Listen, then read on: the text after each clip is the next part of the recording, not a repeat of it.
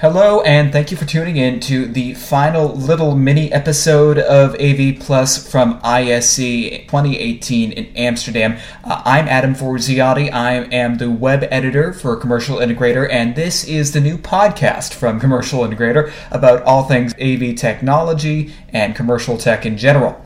I'm not sure if you can tell, but this is definitely the voice of somebody who's been walking around the ISE show floor uh, for three days now, and I hope that it uh, doesn't come off as I am overwhelmed or anything like that, because it was definitely a um, amount of exercise, but it was a great time, and I met so many new and wonderful people. I did meet a few people who said that they were already fans of this podcast, which is great, and I really wasn't expecting to hear that so soon into its development. So if you are listening and you know you're one of those people who said hi and that they like the podcast, thank you so much. I hope you'll continue to listen. So, now in keeping with the format of the previous two episodes, the day one and day two recap uh, podcast, uh, I'm definitely now going to dive right into my biggest observation. And I did hint at this if you were listening to the last two podcasts. It's time to talk just a little bit about uh, AR and VR, augmented reality, and uh, virtual reality. Now,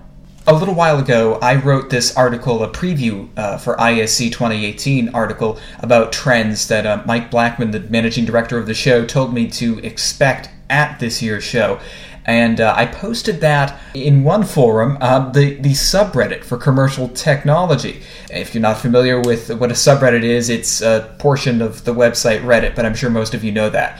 So I posted it in the subreddit, and I got a reply saying that the article was gimmicky because it referenced uh, AR and VR uh, in the realm of commercial tech. Now, look, I don't immediately blame that individual for writing that because it really is hard to imagine um, a practical application of XR and VR right now for most types of jobs in the commercial and AV tech space. let's face it, like, you know, collaboration, I, it would be cool to see your, your, your business partner a thousand miles away if they're just hanging out in their own hotel room or their own uh, you know home conference room whatever and you could just see them. But could they see you? Could they see the room you're collaborating in? Could they see what you're working on? It would have to come a long way for that to be anything close to pragmatic. Uh, what other markets does XR and VR fit in? Does it does it fit in security? You know, does it does it fit in to um, digital signage at all? I, it, you know, this is up in the air. And so I guess I really can't begrudge that one Reddit commentator's opinion.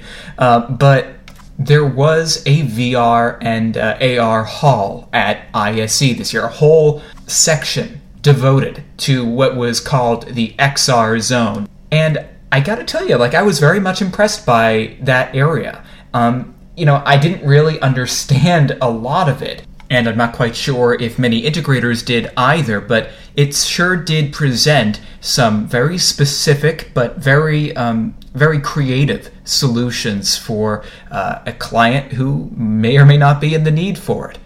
And with that in mind, I just wanted to tell you about one conversation I had with uh, a man named Dan Gordon. He's the solutions architect for Holovis International, one of the companies that was in the XR zone. And their company basically creates uh, virtual worlds for uh, clients to step into and interact with and in. And it's not about video games, it's not about entertainment, it's about providing a very specific uh, solution to a client's problem. What do I mean by that? Well, when you are a manufacturer, for example, it's the example he gave, and you want to work with materials that are either dangerous or far away from you, or you want to work within an environment that is, you know, either dangerous or far away from you, sometimes it's best just to immerse yourself in a virtual version of that uh, environment or interact with the virtual version of that object and uh, gather data from there. You know, you take uh, real proportions of a place or an item and real data about a real version of that place or item, and then you can uh, use it in a virtual setting and uh, then gather data accordingly. So, if what Holovis does is any indicator, uh, the future of AR and VR solutions in AV integration and in commercial tech in general has a lot to do with data. And look, data is a topic that we've been talking about here at Commercial Integrator for a little while now, uh, maybe a long while now, I think, before I joined, that's for sure. So, I just wanted to stress that, you know, these solutions that I saw, especially the Holovis solution, was not about entertainment well, I mean, not just about entertainment, right? Sometimes you won't have a client that is an entertainment client, and by all means, where it's obvious to use XR and VR there, you should. But uh, it's about much more than that. It's about education. Education is a pretty obvious example, I would think, uh, to, to use this type of technology. I mean, if you can't always bring a class of kids to uh, I don't know the Pompeii ruins or something uh, historically or culturally relevant to learn about, it could be a rather life changing experience to, to to see the thing that you're learning about in school in a visually uh, multidimensional way. And of course, there's the education of clients and in terms of business. So that's actually what Holovis does mostly right now is that they, uh, like I said, they, they create environments uh, to provide training, and then they gather data from how that training goes within the virtual environments, and that's sort of their their main set of services. And uh, just a, as a cross between those two verticals, the um, the education and the corporate training areas, I was thinking while I was on the show floor that control rooms would probably benefit really well from this technology and could probably use an integrator sense uh, in combination with this type of technology um, to, to, better uh, create a environment that monitors a certain important place or area. You know, I really just don't think it's that big of a stretch of the imagination to picture XR within a control room scenario. You know, something's going wrong, but you can't exactly see uh, all of it with your human eyes. You know, you're in a let's say a back room. It's it's dark for monitoring purposes. There are lots of uh, different switches. You need to know what is setting off an alarm or what is going wrong, and you need to be able to see what isn't immediately obvious. And that is where XR comes in.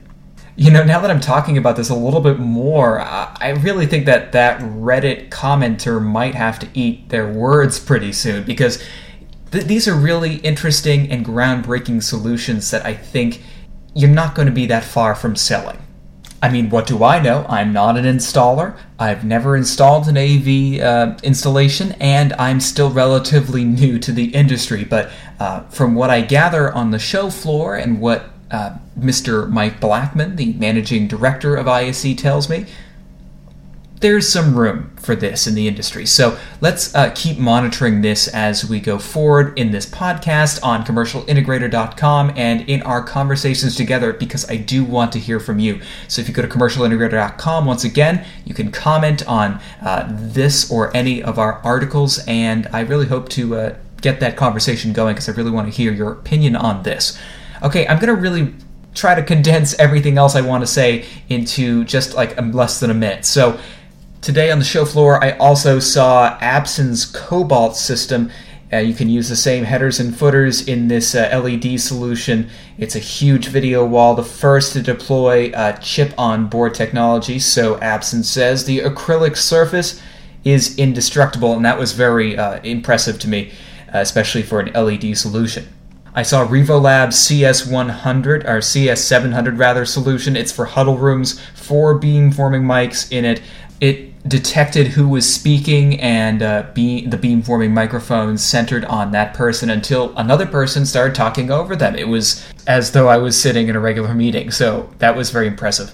Uh, Chief's new um, universal rack mount covers, those are really simple to install. I did it, and if I can do it, then you can do it.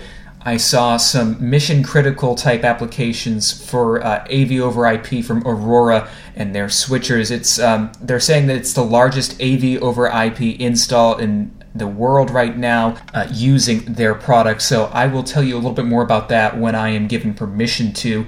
Um, They say they have the only 10 gigabyte wall plate in existence. So if I keep on going, I will go on for far longer than I should. It's already a little late, so I'm going to wrap things up and uh, maybe get some sleep after three days of walking around. So thanks once again for listening to this episode of AV Plus the new podcast from Commercial Integrator. We're going to be getting back to our longer form episodes uh, in the coming weeks, so please stay tuned for that. If you'd like to see, read, or hear some more content related to ISE 2018, you can always do so at commercialintegrator.com. Goodbye for now.